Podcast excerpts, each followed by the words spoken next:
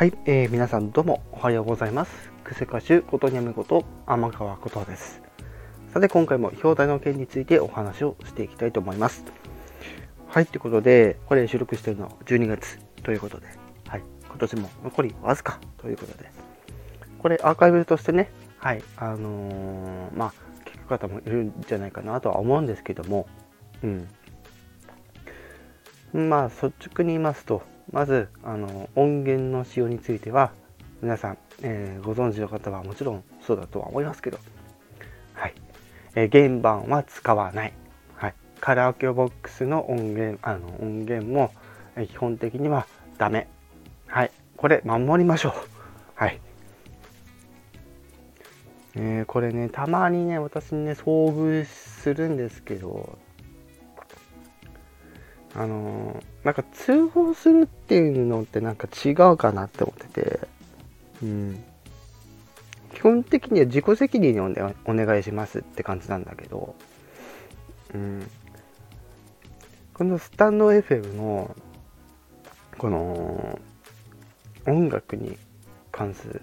まあ、著作権的なところのお話になってくるんですけど、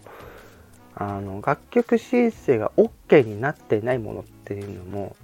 実はあったりします。うん、私もね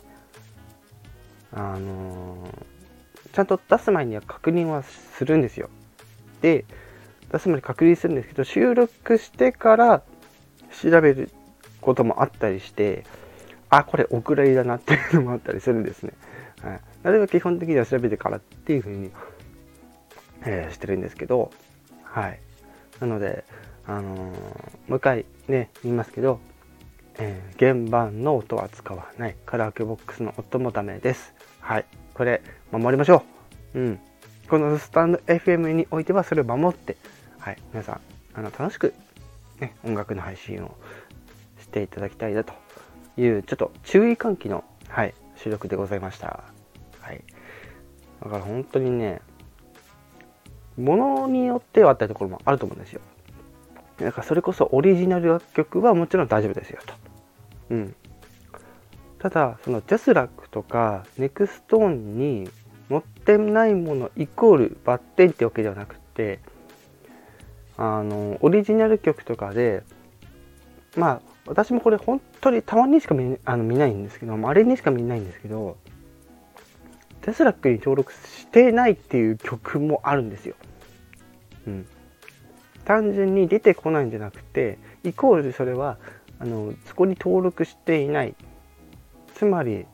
それ使っちゃダメっていう、ね、認識の方もいるんじゃないかなと思うんですけど、決してそういうわけではなくて、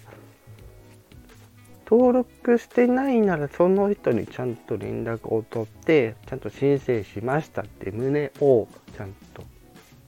ね、放送のところに書いておく。ね、私も、ね、皆さんのね、私のところに来るときも、まあ、確認してるとは思うんですけど、基本的に、その申請するときの、えー、番号、ね、なんか数字とか、あの、英数字が羅列してるやつ。うん。NEXT の場合は最初に N がついてて、ジャスラックの場合は確か8桁、ね、の番号があるので、それを記載して楽曲申請しているのかしていないのかっていうところを私は書くようにしてます。はい。というところでちょっと今回は、はい、放送の方終わらせていただこうかなと思います。以上、クセ歌手ことにむこと天川琴葉でした。